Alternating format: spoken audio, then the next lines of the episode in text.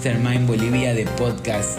Increíble decir esto, pero es el comienzo de una cuarta temporada, la cual estamos muy contentos de poder iniciar. Como siempre les decimos, no se olviden de seguirnos en Instagram, Facebook, suscribirse a nuestro canal de YouTube y a nuestra cuenta de Spotify. También comentarles que estamos trabajando en poder ampliar nuevas plataformas para que nos puedan encontrar en más lugares. Bienvenidos nuevamente a esta cuarta temporada. Amigos, ¿cómo están? Bruno, Fabio, espero que muy bien. Hoy tenemos, hoy tenemos un tema, un tema que creo que va a aportar muchísimo. Y vamos a hablar un poco de, los fracasos. Eh, y para eso me gustaría un poco contarles lo que dice Google acerca de esto y dice que el fracaso es el resultado adverso en una cosa que se esperaba sucediese bien o también es el suceso adverso o inesperado. Teniendo estas dos definiciones que, Google nos brinda, me, me, hago este interrogante a ver ustedes y qué podemos sacar de esto. ¿El fracaso es lo mismo que ser un fracasado?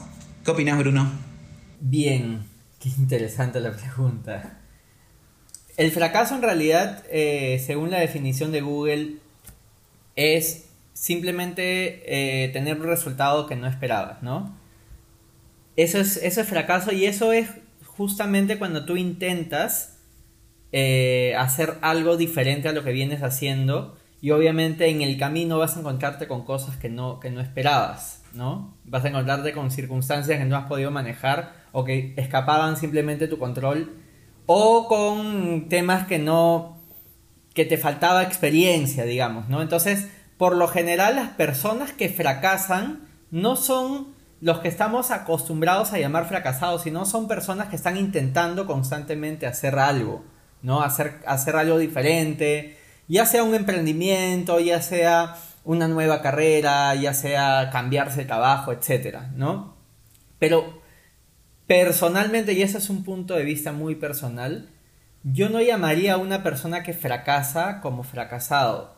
De hecho, para mí el fracasado es viene a ser una persona más bien mediocre, una persona eh, conformista, una persona acostumbrada a, lo que tiene y conformada a lo que tiene, ¿no? Entonces, creo que ahí el juego de, de términos este, no es no es lo que, lo que yo definiría como fracaso sinónimo de fracasado, sino fracasado sinónimo de mediocre, ¿no? De hecho, comparto bastante lo que piensa Bruno y hablamos de, fracasado cuando una persona realmente se hunde en lo que es el fracaso como tal. Creo que podríamos verlo de ese lado. En mi punto de vista, creo que un fracasado podría ser una persona, como bien Bruno dijo, mediocre, que en realidad no busca autosuperar y salir adelante a partir de ese fracaso, sino se sumerge aún más y se estanca en ese, en ese momento. Yo creo que una persona fracasada entraría más o menos en ese segmento, pero creo que el fracaso Vale, vale aclarar que es una parte fundamental para el crecimiento de toda persona. Entonces, podríamos tomar en cuenta de que el fracasado, que después de haber estado en estado quo, en estado de depresión, póngale, en sumergido en ese fracaso, al salir adelante, después de ese estancamiento, va a haber una mejora, ¿no? La persona va a poder ver la realidad que le rodea de otra manera. Entonces, eso de fracasado creo que es bastante complicado de, definir, pero creo que va más por la proactividad y la resiliencia de cómo afrontas los desafíos y los fracasos que te da la vida, ¿no? Un poco para concluir entonces, creo que para generar una conclusión, mejor dicho, que, que los tres coincidimos, es como que el fracaso es aceptar el error y aprender de él y el fracasado es quedarte en esa situación. O sea, todo el tiempo quedarte en esa situación. Así que me, surge otra inquietud para también nos podamos abrir y contar de nuestra experiencia. Em, si han tenido ustedes un fracaso que los haya llevado a ser mejor. Buenazo. Eh, sí, de hecho, de hecho sí. No, no digo uno, sino digo muchísimos fracasos, ¿no? Eh, en el negocio que yo desarrollo, por ejemplo, cada tropiezo me ayuda a, a mejorar el proceso, ¿no? Te pongo un ejemplo así bien, bien cotidiano, así medio anecdótico, thriller. Una vez em, estaba haciendo, cuando recién empezaba mi negocio, tenía menos de un año, tenía algunos meses, y decidimos hacer una reunión, hicimos este, un churrasco, una parrillada con, unos amigos en Lima, con unos socios, en, verdad eran parte del equipo de trabajo, ¿no? Em, y dentro de todos, que éramos más o menos de la misma edad, yo tenía en ese momento 24 años, las personas eran alrededor de 24, 25 años, y dentro de todos había un señor que era como que el más experimentado, que está, era parte de todo ese equipo, y de un momento a otro, por un comentario que yo hice, se paró y me señaló y me dijo, eres un pésimo líder, vas a ver, te voy a hacer la vida imposible, no vas a lograr nada, este... Te lo juro que después de ese momento, la semana siguiente, bueno, los días siguientes fueron que cada uno del equipo se iba retirando, retirando, retirando y me quedé solo, ¿no? Pero ahí está lo que comentaba Fabio, ¿no? El fracasado se hubiera quedado en ese, en ese momento, esa situación y lo hubiera tomado como, como víctima de la circunstancia o víctima de esa persona, ¿no? Eh, sin embargo, gracias a, la ayuda de personas con más experiencia que yo, que me mentoreaban, que me guiaban, este, pude entender la situación como ver desde qué punto eso me iba a ayudar a ser mejor, ¿no? Mejor desempeñándome en lo que hacía. Y para mí ese momento fue, o sea, yo no, nunca lo hubiese querido vivir, pero hoy en día esa experiencia eh, me sirve para muchísimo hasta el día de hoy. Te hablo que eso, de eso ha pasado cerca de nueve años, imagínate. Bueno, justamente me distraje con lo que Bruno mencionó y me hizo recuerdo al live que tuvimos del Instagram Live de hace de la última vez con Ale Peredo y que justamente hablaba del fracaso y de cómo ella logró salir de ese episodio terrible que ella pasó y que en realidad la cuarentena y otros factores aumentaron el riesgo de fracasar. Y bueno, invito a todos a escuchar ese live que quedó tremendo y creo que tiene relación a este episodio que está empezando la cuarta temporada. Y de hecho, justamente hablando de fracaso, mira, eh, eh, yo estoy recién incursionándome en esto del, em, del, emprendimiento, ¿no? Realmente yo trato de buscar lo que realmente me llama la atención, lo que puede ir acorde a lo que yo realmente estoy buscando. Pero en lo que estoy andando, bueno, actualmente yo tengo una productora audiovisual y, y, también igualmente un emprendimiento de cigarrillos electrónicos. En el emprendimiento de cigarrillos electrónicos tengo algo más de tiempo y sí he experimentado algunos errores que yo yo lamentablemente tengo, que es el hecho de dejarme mucho las cosas, de dejar eh, cuentas pendientes, de dejar eh, de lado anotar o registrar ventas y cosas que en el momento de querer hacer un balance o de querer ver, pucha, ya cuánto he ganado, te, te detienes en la computadora y dices, no, ¿esto qué ha pasado? ¿Cuándo ha sido esto? Ha pasado esto o lo otro y, no, es, es terrible cómo manejo las finanzas. O sea, en ese, en ese entonces decía, soy un desordenado terrible, ¿no? Esto está mal. Perdón que te corte, Fabio. Yo creo que ahí Bruno y yo nos reímos porque creo que ese episodio es algo con el que todos los que empezamos a, a emprender, a trabajar, realmente lo pasamos. O sea que conté esa experiencia, te juro que es súper natural. ¿Sí o no? Sí, de hecho te, te, habla, al menos de mi parte, yo he llegado a momentos en que por esos malos manejos he llegado días que no tenía absolutamente nada que comer. O sea, ¿qué comer, brother? O sea, no. Agradecelos ahorita y, y, aprende lo más rápido que puedas, ¿no?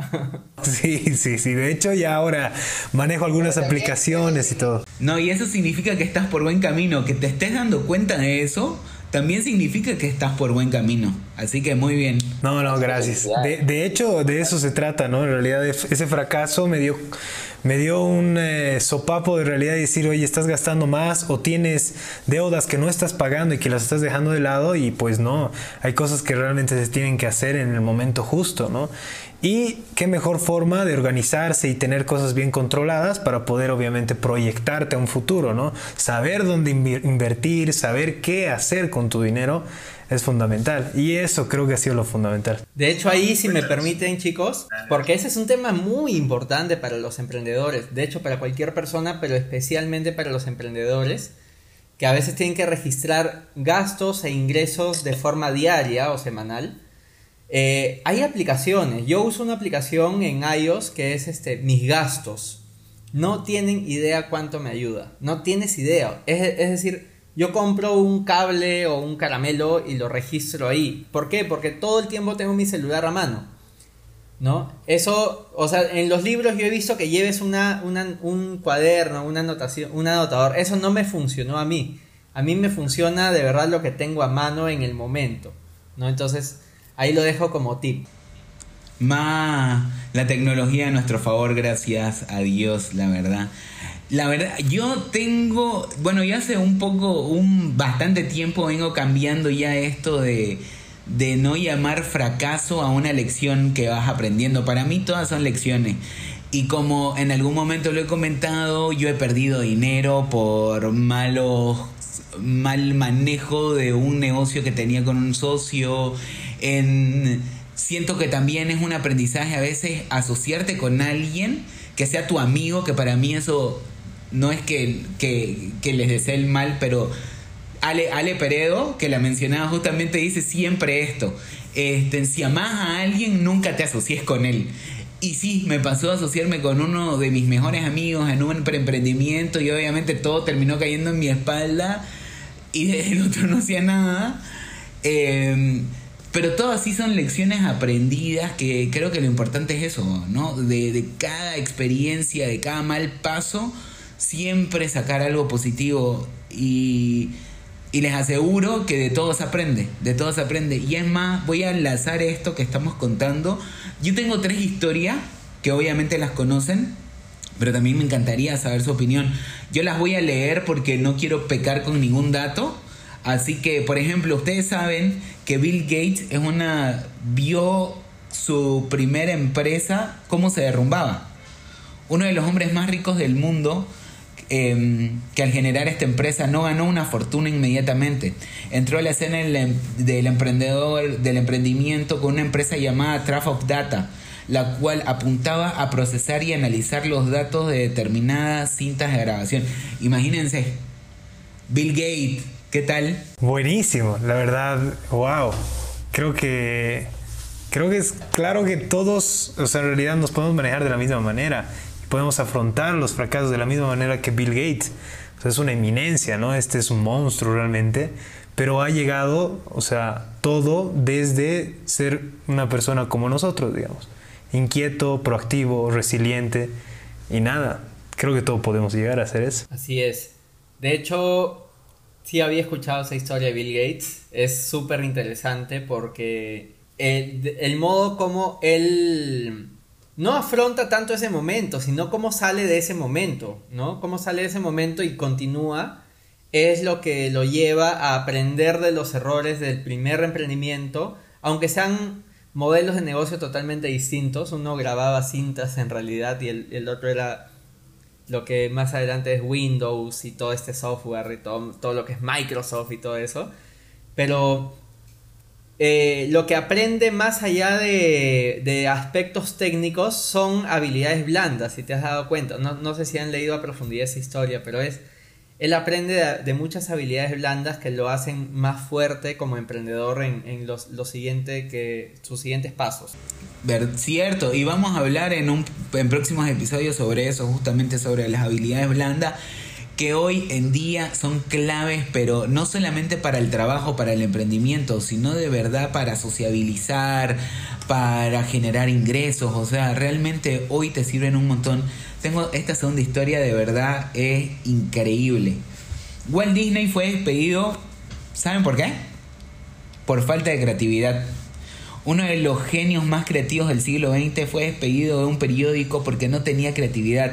Tratando de seguir adelante, fundó su primera empresa de animación llamada Love of Grand Films. Recaudó 15 mil dólares para la empresa, pero eventualmente tuvo que cerrarla. Desesperado y sin dinero, Disney encontró una forma de llegar a Hollywood y enfrentó la crítica y el fracaso hasta que por fin sus películas comenzaron a ser populares. Walt Disney. Power. Ahí también he podido leer esta historia un poquito más, más en profundidad. Y es súper interesante cómo él se apoya en personas de confianza como su hermano, ¿no? Eh, y, su hermano era un poco más la parte de del soporte mm, no sé, comercial, digamos, ¿no? De decirle, brother, tú puedes, pero Walt Disney era el soñador, el genio, el, el, que creía en él mismo y en sus ideas, ¿no? Y, y, su hermano no le quedaba más básicamente que seguir apostando por él hasta que ubicaron el espacio. Hay, hay, hay dos cosas súper interesantes que acabas de mencionar, Bruno. Uno, el entorno, que creo que también eh, es muy, muy importante para cuando uno siente que fracasa o que no le está yendo tan bien. Viste que hablamos siempre de las personas tóxicas y las personas vitaminas. Ahí las personas vitaminas son claves para poder salir adelante de esas situaciones y dos, rodearte de, personas que tienen otro tipo de conocimiento también. Hay gente que hay gente que espera a que te caigas para decirte ya ves, te dije. Sí, es duro eso. Esas relaciones y que construir en realidad el, entorno en el cual tú estás creo que es también complicado, ¿no? Porque hemos nacido en un colegio, tenemos gente que ya nos acompaña bastantes años de nuestra vida, pero decidir hacer el cambio y romper el, eh, tu zona de confort e ir a preguntar o ir a una biblioteca y hablar con el hijo del dueño o al dueño de tal empresa, es... Eh, tienes que vencer ese miedo, ¿no? A esa vergüenza de hoy yo soy un X que va a ir a hablar a una persona que, ¿no? Pero es, de hecho de eso se trata. No he, no he investigado muy bien el eh, justamente la historia que nos estamos contando, Mao, pero me he dado cuenta que la historia esta de Walt Disney, como tú bien dices, desde un inicio Walt Disney tuvo la iniciativa de reapuntar a lo audiovisual. Entonces, él mismo, en sus fracasos dentro de ese sector, ese mercado, se ha podido dar cuenta de que tenía potencial para el área creativa, ¿no? Y se ha podido declinar al área de la producción de animaciones y, más, mucho más genial que al final le ha dado el éxito que tiene ahora, ¿no? Y muchas veces quedarte en el mismo ambiente o en el mismo mercado que tú quieres, cayéndote y volviendo, cayéndote y volviendo, puedes encontrar quizá hay un nicho de mercado que te pueda servir. Si a ti te gusta el fútbol y digamos te entrenando muy bien, te rompes, no sé, un ligamento, te duele tu rodilla, no puedes jugar fútbol, pero sí puedes ser DT, sí puedes ser periodista, sí puedes ser relatador, puedes ser todo lo que tenga que ver con el sector. Entonces, saber un poquitito, descubrir tu pasión y meterle ganas. Y esta historia grafica perfectamente esa famosa frase de cuando alguien te dice no puedes hacerlo y la respuesta es mira cómo lo hago. Para mí esta, esta historia, la verdad que grafica exactamente lo que significa esa, esa situación y esa frase. Y tengo una última que casi estoy seguro que todos los que nos escuchan y nos ven la conocen. Y Steve Jobs fue despedido de su propia empresa. Jobs encontró el éxito en sus 20 cuando Apple se convirtió en un imperio masivo, pero cuando tenía 30 la junta directiva decidió despedirlo sin, em, sin dejarle intimidar, perdón, sin dejarse intimidar por el fracaso, fundó una nueva empresa llamada Next, la cual eventualmente fue adquirida por Apple. Una vez que regresó a Apple, renovó la imagen de la empresa y todo fluyó. Exacto. Esa, esa historia yo la pude leer, bueno, parte de esa historia la pude leer en la biografía de Steve Jobs, en un libro, que lo leí en dos días ese libro cuando estuve internado por un, por un accidente que tuve en la rodilla. Pero súper interesante porque esa empresa de la que se refiere es Pixar. O sea, al ser despedido, funda esa empresa de, de animación de animación y, llega a ser Pixar, ¿no? Es súper interesante ese punto. Lo que hoy es Pixar, ¿no? Eh, y ahí nacen las, las, este, las películas como Toy Story y todo eso. Ahora, cuando Steve Jobs vuelve, de verdad que vuelve a Apple, pero por la puerta grande, ¿no? Y vuelve para simplemente dejar legado, para ya pasar los últimos 10 años siendo, o sea, dejando un precedente eh, o siendo un icono en la tecnología de hoy en día, ¿no? Marcando paradigmas totalmente diferentes.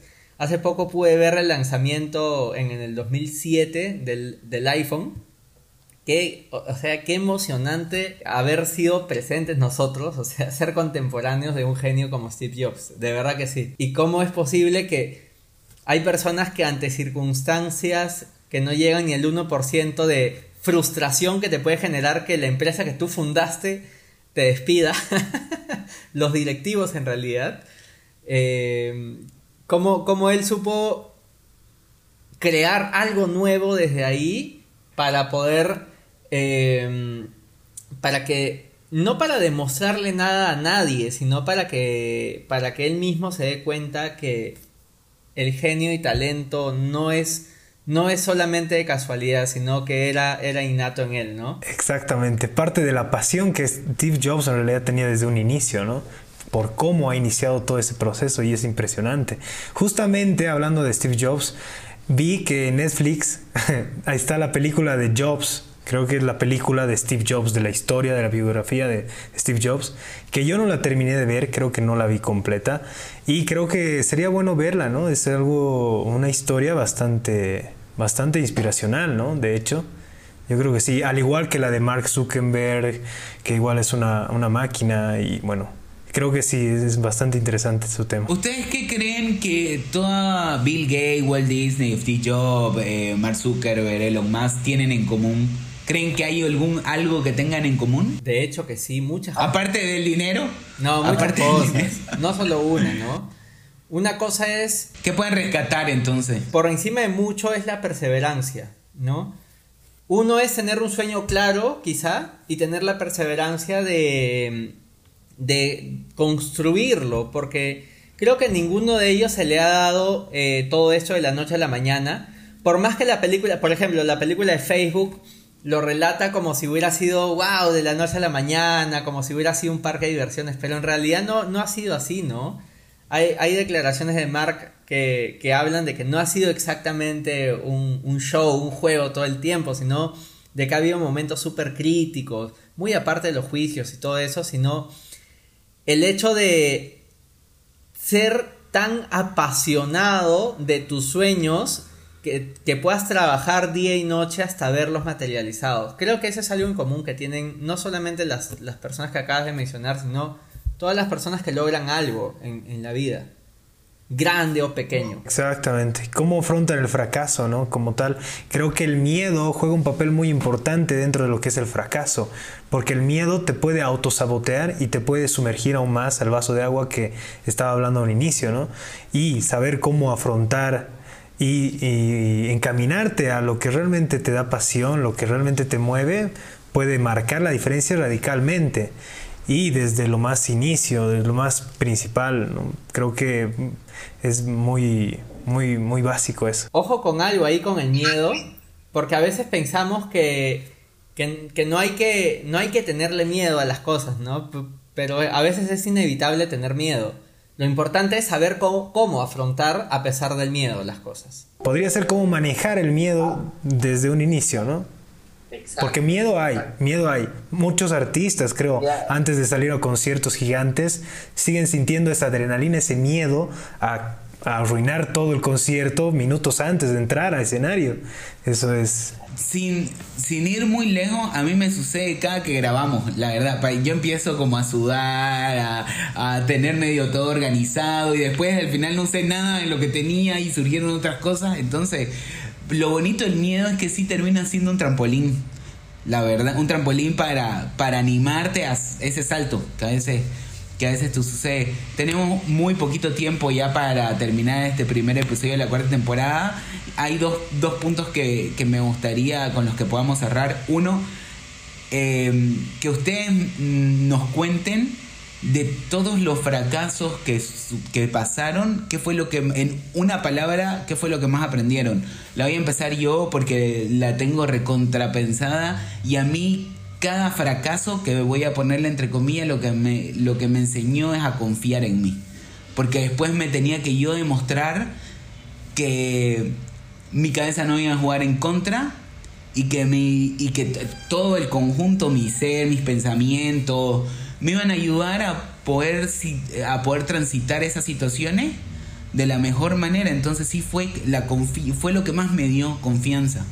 ¿Vos, Bruno? A mí definitivamente es buscar soluciones. Buscar soluciones. O sea, eh, en general uno no fracasa porque su idea sea mala, sino porque no le encontró la solución al rompecabezas para, para, que, para que el sueño para que la idea se materialice, ¿no? Entonces, si algo me ha enseñado todos los fracasos que he tenido a lo largo de toda mi vida, que no sé si serán muchos o pocos, pero para mí son perfectos, porque lo que me ha enseñado es a buscar constantes soluciones a las cosas, grandes o pequeñas, eso no importa. Súper, súper, Fabio. Creo que la palabra que podría destacar es el equilibrio, pero el equilibrio como mentalidad y situación, ¿no?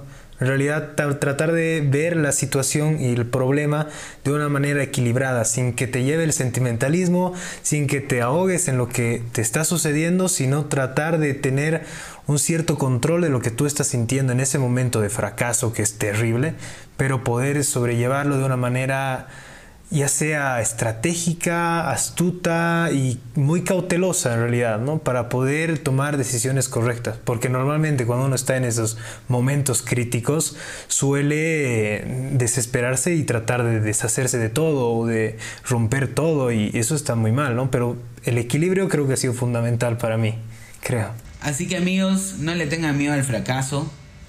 Usen eso como inspiración que les sirva de aprendizaje, de lección. Y nada, aquí llegamos al final de nuestro primer capítulo de la cuarta temporada. Pero antes de pedir que nos sigan en redes y todo, quiero leerles dos frases de Bernardo Stamateas, que es un psicólogo y autor argentino de un libro que se llama Fracasos Exitosos. Y una de ellas es, el fracaso es una situación, no una posición, no es un muro, es una puerta que te conducirá a una nueva dimensión de triunfo.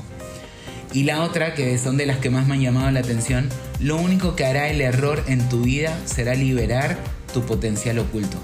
Amigos, no se olviden de seguirnos en Instagram, en Facebook, de suscribirse a nuestro canal de YouTube y a nuestras cuentas de Spotify. Y estén pendientes porque se viene el segundo episodio muy fuerte, muy fuerte, con un invitadazo. Así que para que estén todos atentos ahí en redes. Gracias Bruno, gracias Fabio por este gran, gran episodio. Que tengan buen día, buenas tardes, buenas noches, que les vaya muy bien.